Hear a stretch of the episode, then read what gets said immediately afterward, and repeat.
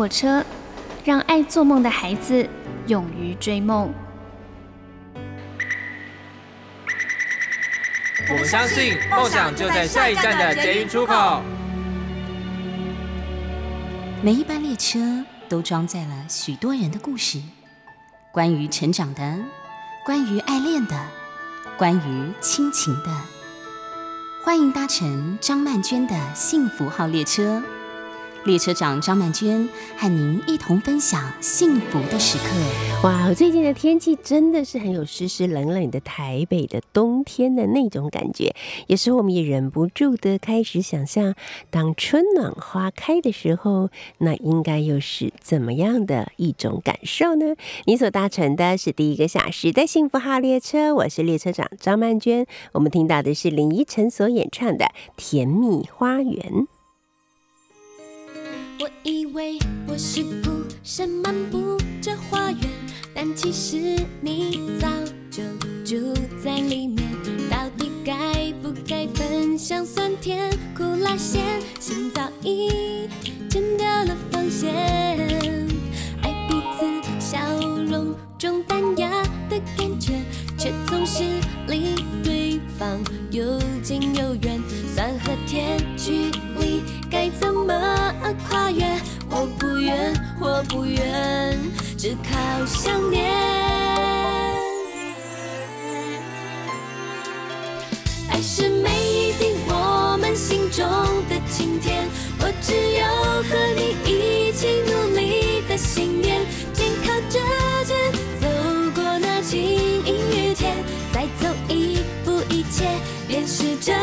切切。爱是每一滴我们心中的晴天，有幸能握着你的手，共同裁剪，就让我永远深深望着你的眼，牵着手悠悠在追求世界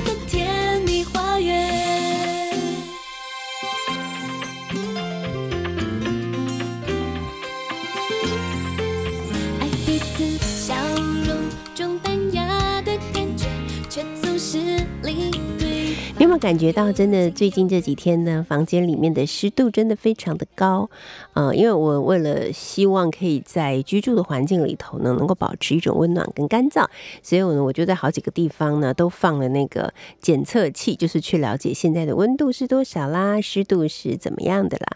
那我就发觉呢，最近啊，当我不在家再回来的时候，湿度总是能够飙到八十以上，哇，八十以上，那真的是相当湿了。那能做什么呢？当然就是立刻开除湿机来除湿。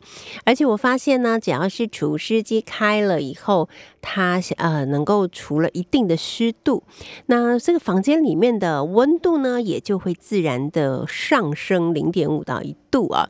所以湿度真的是很要命了。我觉得我们台湾呢、一年四季哦，在湿度的笼罩之下，夏天好像也比别人更热，冬天呢也比别人感觉更寒冷。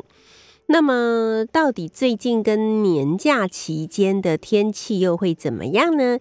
气象达人彭启明在脸书指出，今天到周六，就是周五、周六嘛，台湾附近呢转为东北偏东风，虽然下雨，但是温度不会降太多。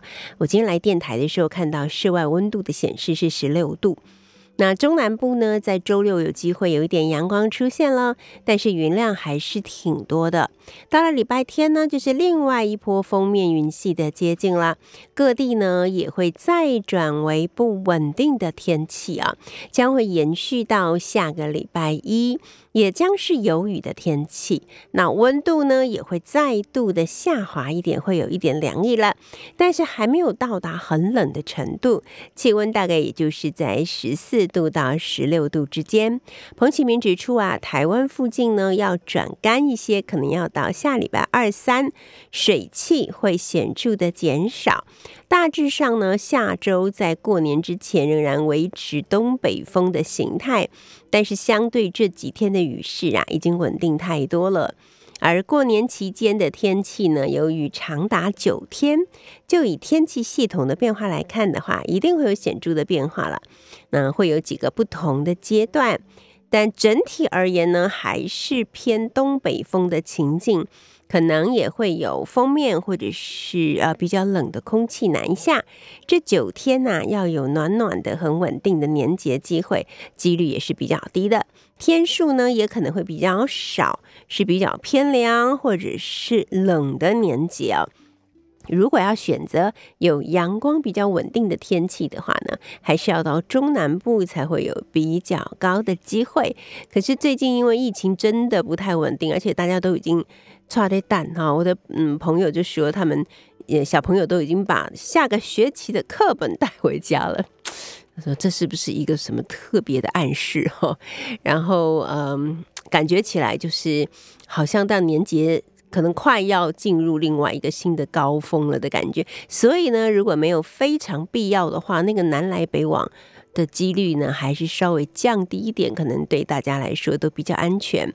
那我的一些家长朋友或者是老师朋友，现在最担忧的事情就是，该不会过完年之后又升到三级，那又得在家里上线上课程，小朋友真的很受不了，家长也觉得真的很受不了。那其实我们还是有些事情可以做的，比方说把一些很基本的防疫的工作做好，多多洗手，然后口罩呢一定要戴好。跟人的接触呢，如果不是非常必要的话呢，就尽量减少一些。啊、大家都不希望升到三级，我觉得很重要的原因，当然就是一个经济上面的考虑啊。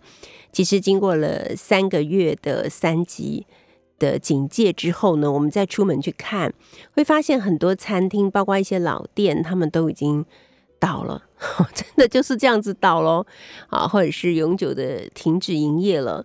看起来真的觉得是蛮烦恼的，因为每一个店铺它的结束营业，就意味着在这个店铺里面工作的每一个员工以及他们的家庭，其实都会受到很大的影响。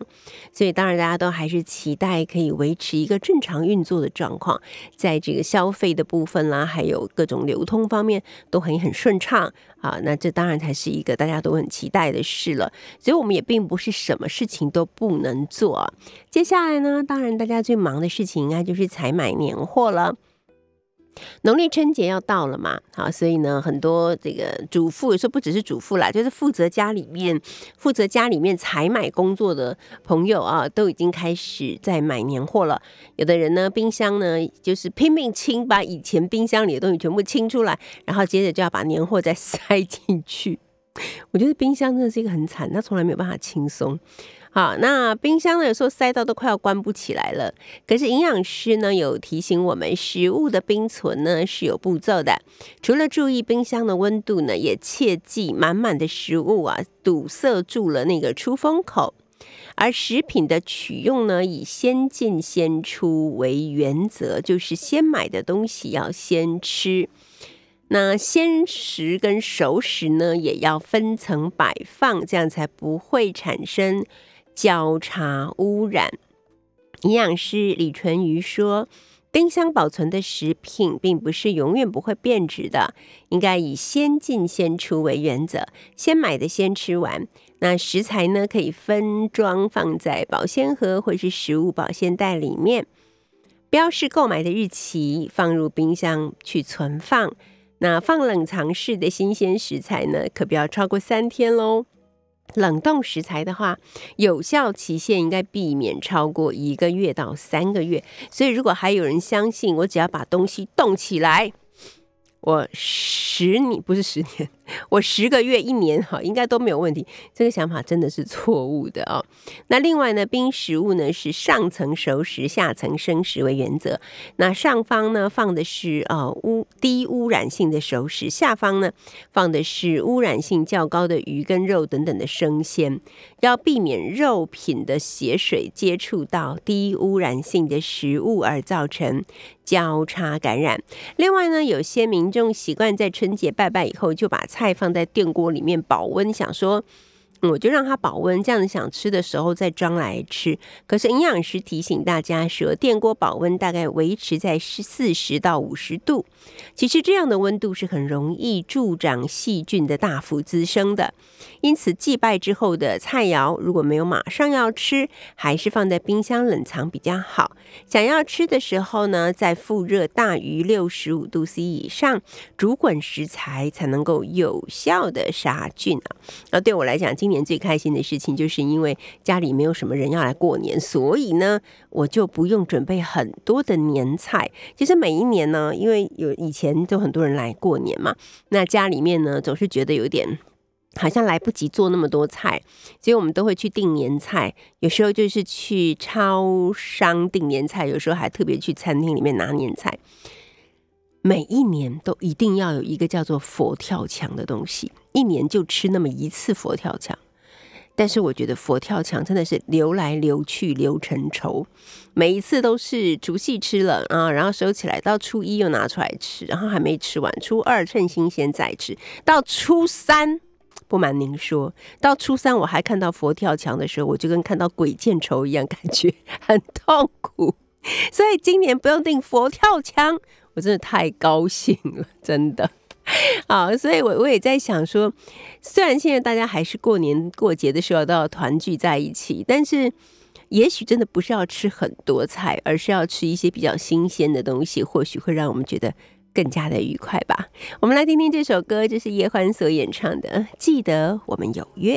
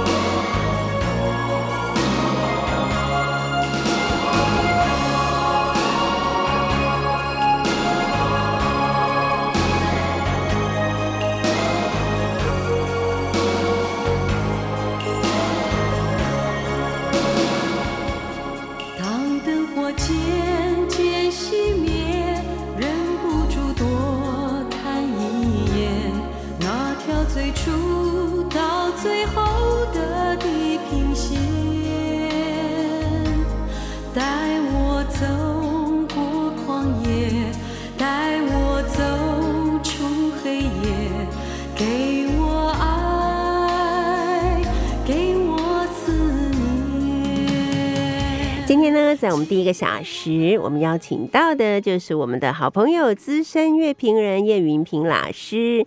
那云平老师每个月都会为我们带来听歌、听故事这个单元。其实我们已经进入第六年了，真的非常感谢云平老师。云平老师好，曼玉老师好，谢谢曼玉老师 六年来给我这个机会，非常荣幸。是谢谢你，因为我们开辟了这样子的一个专题哦，很多朋友他们就说每个月都好期待，可以听到是您在呃广播中跟大家介绍一些华语的流行音乐。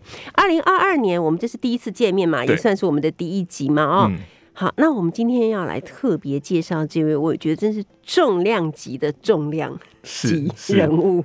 对，呃，今天要介绍呃一位呃华语流行乐团非常重要的编曲大师，也是编曲人。嗯，那是陈志远老师。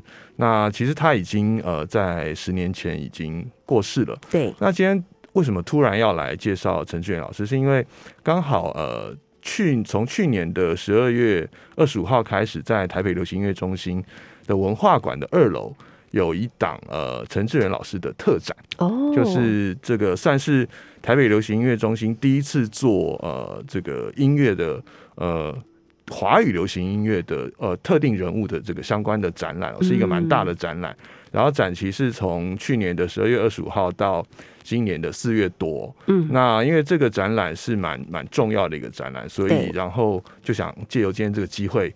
跟大家介绍，一方面介绍陈志远老师，二方面当然也希望大家去看看这个展。对，没错，陈志远老师是非常非常重要的人啊。如果您跟我一样，都对于比方说八零年代、九零年代，甚至到两千年以后的流行音乐是有很大的热爱的话，嗯其实你不知不觉中听到的很多歌，嗯，都跟陈志远老师有非常密切的关系，不管是作曲也好，嗯或者是编曲也好。嗯其实我相信，可能有些朋友还是不知道编曲是什么意对思。对，其实我今天就要先来讲一下。那我们常说啊，陈志远老师或陈志远大师非常的厉害。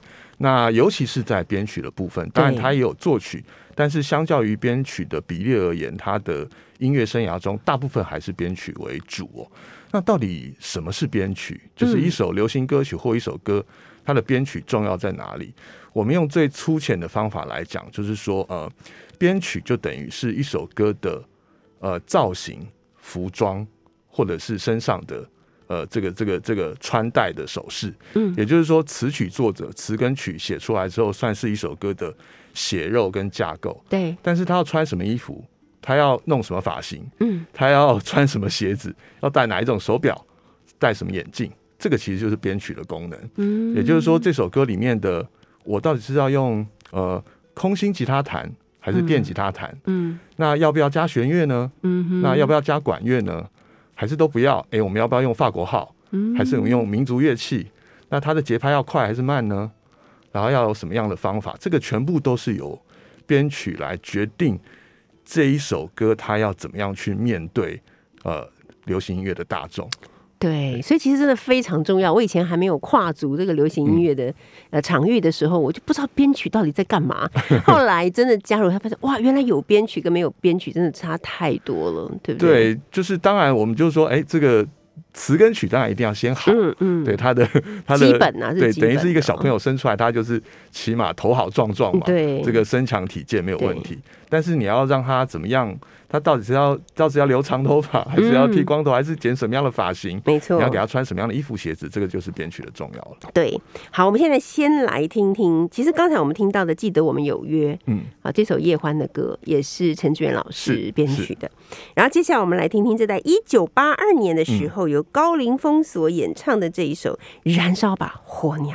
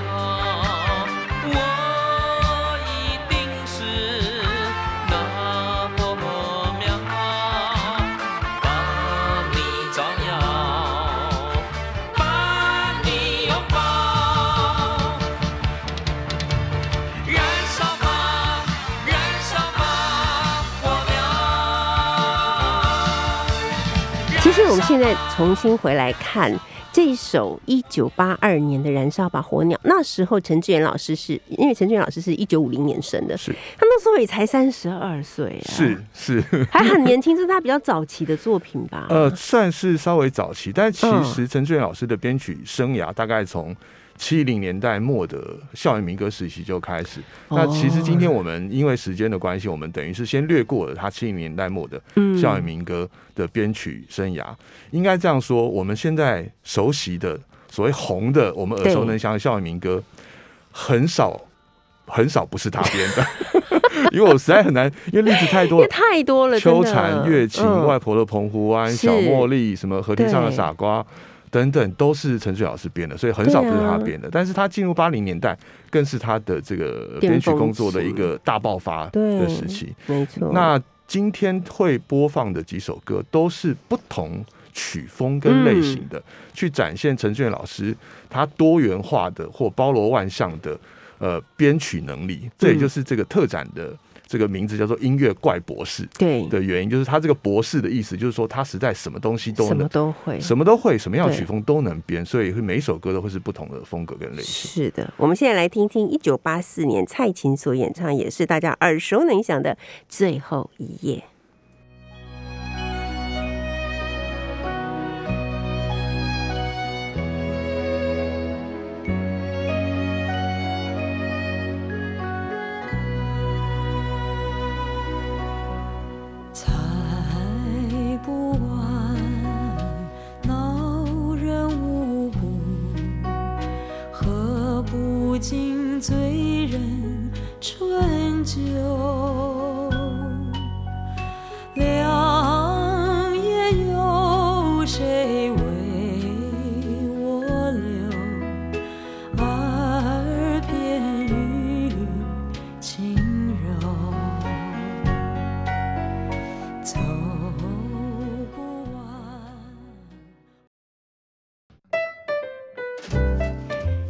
搭乘的是第一个小时的幸福号列车，我是列车长张曼娟。今天呢，在我们第一个小时呢，我们邀请到的是听歌听故事单元的资深乐评人叶云平老师。云平老师今天来跟我们介绍一个音乐怪博士陈志远特展。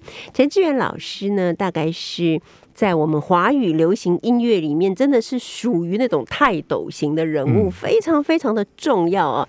那刚才云平老师也有说嘛，就是陈志远老师参与编曲的这个曲子，大概就有一万首，对对，不对？他有上万首的编曲，时间大概从七零年代末期，一九八零年代、一九九零年到两千年，呃，零一二零一一年他过世前为止，大概估计有破万首的编曲。嗯我们这样算嘛，就是我们姑且用三十年的音乐生涯来算好了，一万首的曲子，我们换算下来，一年他可能要编三百首对啊。以上的曲子，也就是等于每一天都要对。编曲，每一天至少要编一首，真的，这个是想起来是非常可怕的简直就是不眠不休的 在做这件事情。哎，好，那但是他本人又非常的神秘，对。就连有一年他跟陈富明老师还有呃阿芳他们一起开了一个音乐会，一个嗯一个演唱会。嗯，那他是负责钢琴弹奏的部分，嗯我还记得他戴了一个假发，戴了一个墨镜。其实我很想跟他说，你不戴别人也认不出你，因为你平常根本就是个常进人，我们不知道长你长什么是样子啊。是就是你翻开呃那时候的专辑内页，当然都是他的名字，但是是很少人知道他长什么样子，也没有人听过他。哦，至少公开说过什么，也不知道他说话的声音。嗯那他也从来不参加任何的颁奖典礼或任何的这个大众的社交场合。对，就是他是一个又生生性非常的呃，算是怕生，嗯应该应该这样讲。但是后来这个我我我在这个去看这个特展的时候才知道，嗯，原来陈俊老师私底下对于熟的朋友，其实又非常的可以说是有一点顽皮，嗯。跟跟调皮活泼的，因为他非常的爱喝酒，对。然后非常喜欢跟熟朋友一起玩，嗯。就这个是跟我们在一般对他这种神秘印象又是差很多的。对，其实他是一个很很观察力很细微的人。我那时候去风华那边，大家一起做唱片的时候，每次他也不跟我讲什么，我也不跟他讲什么，因为他本来个性就是那样。那我到了一个新环境，我就很自闭。嗯，然后大概我们一起相处了一两个月以后，有一天他就问我说：“哎、我觉得你很奇怪，你什么水，你什么饮料都不喝，你只喝水，这是一种宗教信仰吗？不是，不是啊，所以你很怪。我说你才怪的，我哪里怪？我说你看你这个样子跟酷企鹅很像，说谁是酷企鹅？就很可爱，我就自己觉得很像一个酷企鹅。发觉你们的频率应该蛮对。蛮近的。好，我们接下来要来讲到的是在一九八五年的潘越云的一首歌。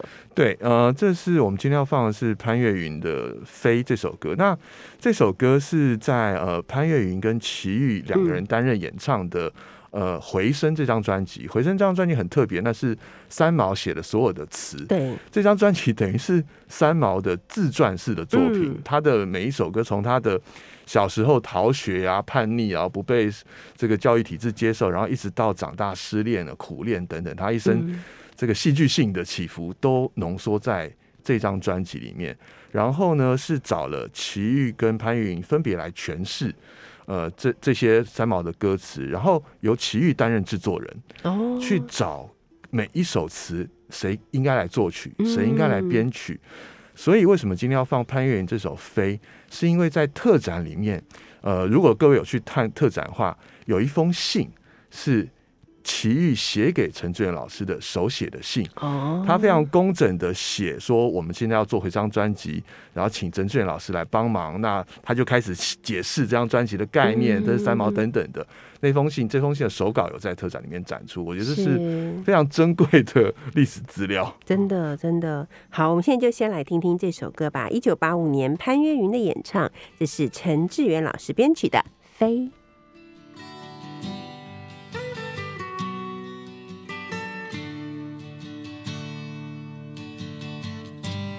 我不怕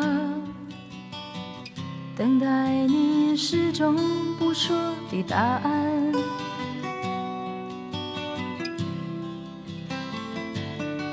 但是心装离了，箱子扣了，要走了，要走了，要走了。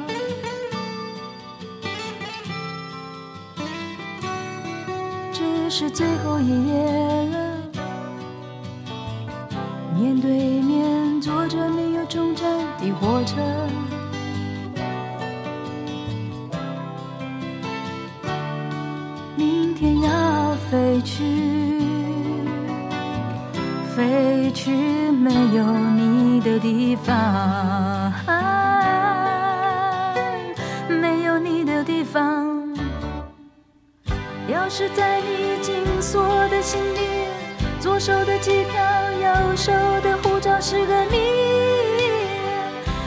不想去解开，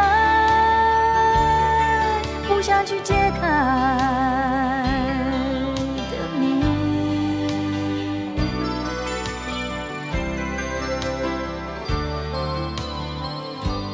我不怕请云平老师再给我们介绍一下啊，在这个台北流行音乐中心文化馆二楼所做的音乐怪博士陈志远特展之中，还有哪一些大家觉得看了以后会特别有感觉的一些展出吗？嗯呃，这个展览大概分好几大展区，那当然免不了的，一定会展出一些陈志远老师很珍贵的呃手稿，包括、嗯呃写曲的，然后这个编曲的总谱啊这些手稿，还有他个人的收藏等等的。那二方面当然是要凸显陈志远老师在编曲这件事情上的重要跟功力，所以呃一方面会有一个很特别的展区是。呃，我们当时尽量还原了陈俊老师所谓在编曲的一个行动工作室。这个行动工作室的意思是一台这个这个面包车。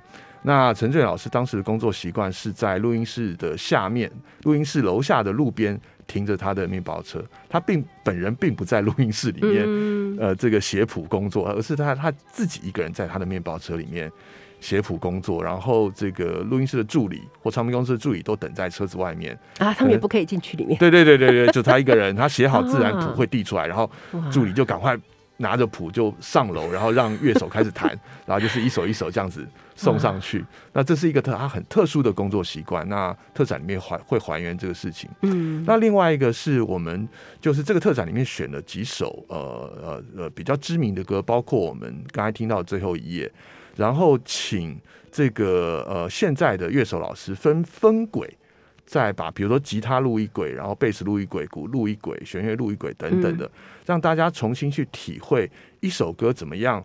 比如说，先只有吉他，然后后来鼓进来，嗯然后贝斯进来，然后或整个弦乐进来，怎么样从无到有，慢慢去丰富一首歌的呃整体的血肉，这样子的一个编曲过程，让大家知道陈志远老师到底是怎么样为一首本来是很素朴的，可能只有词跟曲的作品，慢慢添上这个漂亮的服装。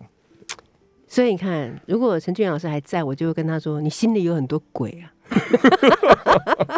哇，这这种话真的只有我们陈老师敢说。你 心里有很多鬼，所以 你的你的真的，我觉得他心里有很多轨道、哎、嗯是是，真的耶，因为他不需要别人去踹去去把他谱，他就知道这些会怎整。个可以说整个，我们可以说整个交响乐团或整个弦乐组或所有的都在他的脑子里，那好厉害、哦然后他就是写在一张谱上，然后就画出来了。这个真的是完全是天才型的人物才能够做得到这一是点，对不对？嗯，好，今天呢，我们跟大家介绍的是在呃台北流行音乐中心文化馆二楼的陈志远特展啊，人们称他为音乐怪博士。当年我就说你就是酷企鹅，他的整个形象就是这样子。我很少看到他笑，他不是不笑，嗯很少看到他笑。但是小燕姐每次一出现就会逗他，嗯，呃，就很开心。这样就像呃云平说的，可能他跟很很要好的朋友就可以聊得很熟，是但在一般的一些比较社交的场合这他好像是能避免就避免，可以不要出现就不要出现的一个人，非常低调。对，其实这个特展里面还会展出很多陈水老师私底下比较不为人知的一面，他个人的收藏啊，比如说他是一个。他是一个喜欢很多种收藏玩具的人，比如说相机、嗯，摄影机，甚至还展出他为了想要吃那个回转寿司，他还去买了一火车，就是玩具火车，有车厢嗯上面可以放回转寿放回，转在自己在家里做轨道，就他有很多这种童心未泯的收藏，嗯这个嗯都是以前我们不晓得，那这次也都在特展里面展现出来。嗯，好，我们接下来呢听到的这一首呢，也是陈俊老师所编曲的，这是在一九八六年的时候李丽芬所演唱的《城市英雄》。哎，这首《城市英雄》当年也真是唱遍了大街小巷，哎，呃，对，但是其实这张唱片的销量并不是太好，因为它嗯的、它整个的曲风比较前卫。那今天会放《城市英雄》，也是因为这个是在当时台湾可以说极为少见的呃 reggae 雷鬼的曲风。哦，我们今天从第一首的摇滚《燃烧吧火鸟》是摇滚乐，然后最后一页是这种三拍子缓慢的华尔兹，嗯到飞是一个比较素朴的民谣曲风，到现在我们放李丽芬的《城市英雄》，又是一个当时几乎台湾没有人会做的雷鬼曲风。那陈醉老师竟然选用这样子的曲风去帮这首歌编，就是一种呃，真的，一而且编的非常的道地。对，就各位听众听，等下就会知道，就是展现他真的很厉害的编曲才华。嗯，我们现在就一起来听听一九八六年李丽芬所演唱陈志远老师编曲的《城市英雄》。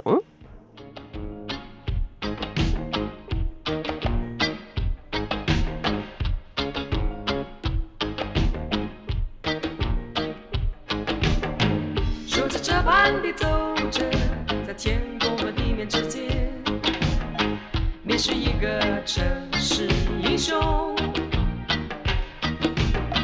如此这般的活着，在未来和过去之间，你是一个城市英雄。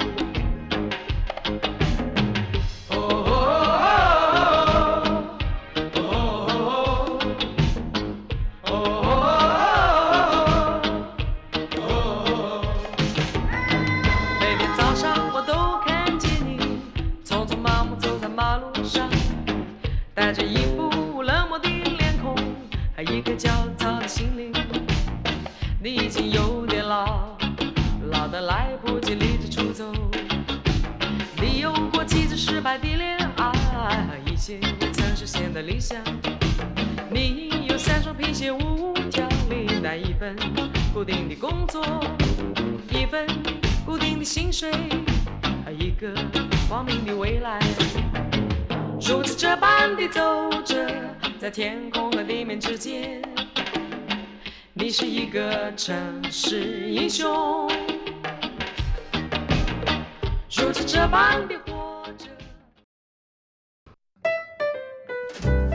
你所搭乘的是幸福号列车，我是列车长张曼娟。今天呢，在我们第一个小时要跟你一块分享的是听客听故事的单元，我们要特别请到资深乐评人叶云平平老师来为我们介绍这一次啊有一个特展，叫做“音乐怪博士陈志远特展”。那么它的呃展览的地点呢是在台北流行音乐中心的文化馆二楼，而且它分成好多区哦，分成十几区哎。对对对，所以就像我刚刚说，包括他的手稿，包括陈水老师呃珍藏的这些唱片收藏，嗯。他个人的这个，甚至有他 拍摄的家庭影片。对，也也有在展区里面，也包括说他呃，就是这个展有弄了各个的录音间去解析嗯他的呃一些经典名作的分轨的录制，对，然后呃也有这个我们刚才说到像行动工作室面包车的还原，嗯。那也包括说他呃最后的一些嗯，因为呃陈水老师在最后呃在二零一一年呃走之前，一些朋友对他的祝福，然后还有很多呃音乐界的大师呃对陈正老师的怀念等等，都哦用影像的方式也都呈现在这个展里面。OK OK，因为其实我觉得陈志远老师真的是走的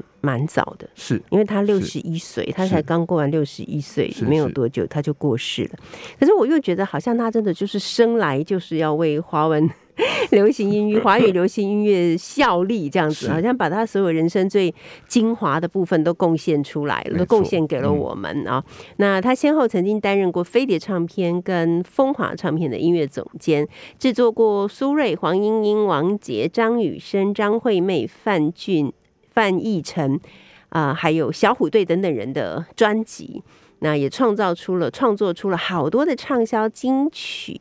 那刚才呃云平老师有跟我们说哈，嗯，他有几百首自己创作的，就是作曲。那另外呢，光是编曲的部分就有上万首对。好，所以啊、呃我们刚才也计算过他的工作状况，觉得非常的令人佩服。这个展览呢已经开始了，将会持续到四月二十七号。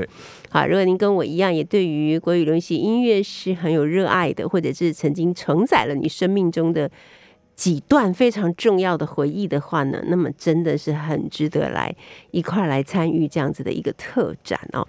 接下来我们要来讲到的是，在一九九零年的时候，林忆莲的演唱，这也是由陈志远老师作曲跟编曲的一首歌。是，呃，这首歌是林忆莲的《爱上一个不回家的人》。这首歌嗯非常特别，因为这是林忆莲来等于是来台湾发展的第一支第一首主打歌。哦，对，那当然我们都后来都知道，呃呃呃，林忆莲在比如跟呃林忆莲跟李宗盛的合作也非常的成功，对，但其实他来从香港来台湾的第一家唱片公司是华纳，然后负责操刀的其实就是陈志远老师。哦，原来的这一首歌嗯那也就是说，当年林忆莲从香港的一个唱跳歌手的形象，要怎么样到台湾来，就是要重新帮他打造一个形象。那他们决定了一个成熟的都会女子的嗯。一个一个风格，这个也是很有趣的切入点。因为那个时候在同时期，一九九一年前后，比如说成熟化的梦醒时分已经大红，，对，就成熟化的这个都会女子形象已经完全的根深蒂固。嗯，那今天，但是那是滚石嘛，对对。对，那飞碟就是 哎、那林忆莲有一个机会重新塑造，而且嗯。是香港来的女歌手，呃，台湾听众还不太熟悉，这个身兼的任务有多么的重大。真的。但后来证明，爱上一个不回家的人超级很。成功，真的非常的成功。好，我们现在就一起来听听，这是由陈志远老师自己作曲，同时也是他编曲的《爱上一个不回家的人》。毕竟我们走过这一回，从来我就不曾后悔。初见那时美丽的相约，曾经以为我会是你浪漫的爱情故事唯一不变的永远。是我自己愿意承受这样的输赢结果，依然无怨无悔，期待你的出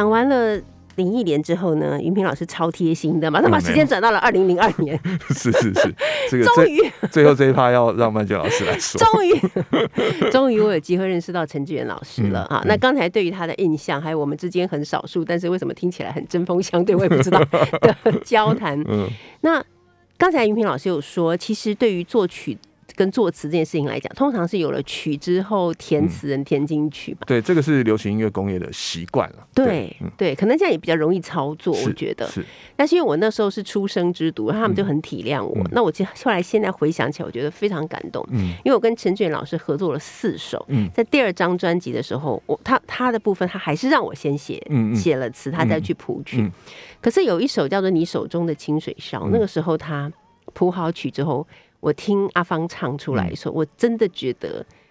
真的要跪下来嗯。感恩他，并且说你真的是我心目中的偶像大师。他把那个词跟那个曲 mix 的非常非常的漂亮，嗯尤其是在有一段说“我水中的清水，我手中的清水烧”，嗯那个声音就是嗯。噔，好像那个呃段就是铸造的非常好的嗯瓷器跟瓷器这样嗯敲击起来之后发出的声音，嗯，我就觉得这个人真是神呐、是，这也就是编曲之所以重要的地方。对，我觉得真的太厉害了。好，我们来稍微听一下下哈。走过青石街道，清水寺里相恋的人彼此拥抱。个世界除了我们，只剩下真的名将。遇见了你，秘密的爱情像火燃烧。陌生街道，你像一只花猫那样消失了。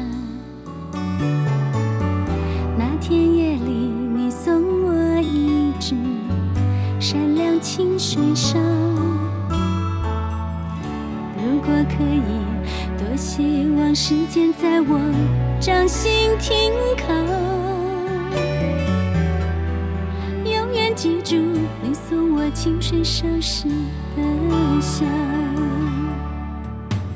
你手中的清水烧，是爱与青春的代表。只要你愿意爱我，好，这首歌呢，希望大家赶快自己去听，在网络上都可以听得到，因为我没办法听到最后。因为最后我们要来讲到的这一首就是《深邃与甜蜜》，其实《深邃与甜蜜》也是一首我写好了以后，陈志远老师谱好曲，阿芳在录音室里唱，我们就都哭了的一首歌。有真的。对，有当年有看到这样子的一个过程，对，对有看到新闻有写，对，而且我觉得很神奇。当然，曼娟老师作为作词人，比如说你在写词的时候，一定对于词意心中一定有一个自己的画面，对。或者，说对于这首歌大概会有一个想象，嗯，但是在经过在没有经过沟通的状况下，当你真正听到这个陈俊老师把你的这个画面做另外的呈现，可能有点像，但是也有可能有新新的一些想象跟发展。我觉得那个真的当下听到一定会起鸡皮疙瘩真的，起鸡皮疙瘩，觉得也太华丽了。我 我我配吗？我不要 开玩。笑，就是觉得这实在是太好听了。嗯好，所以呢，我已经决定了，过完年就赶快要去好好的、认真的去看看我们音乐怪博士陈志远老师的特展。同时，今天也非常谢谢云平老师，我们期待下个月再来听好听的歌曲跟故事。谢谢，谢。谢谢谢。我们现在听到的是张清芳所演唱陈志远老师作曲跟编曲的《深邃与甜蜜》。我们下一个小时待会儿见哦。不问什么，忽然想起来。你说我是你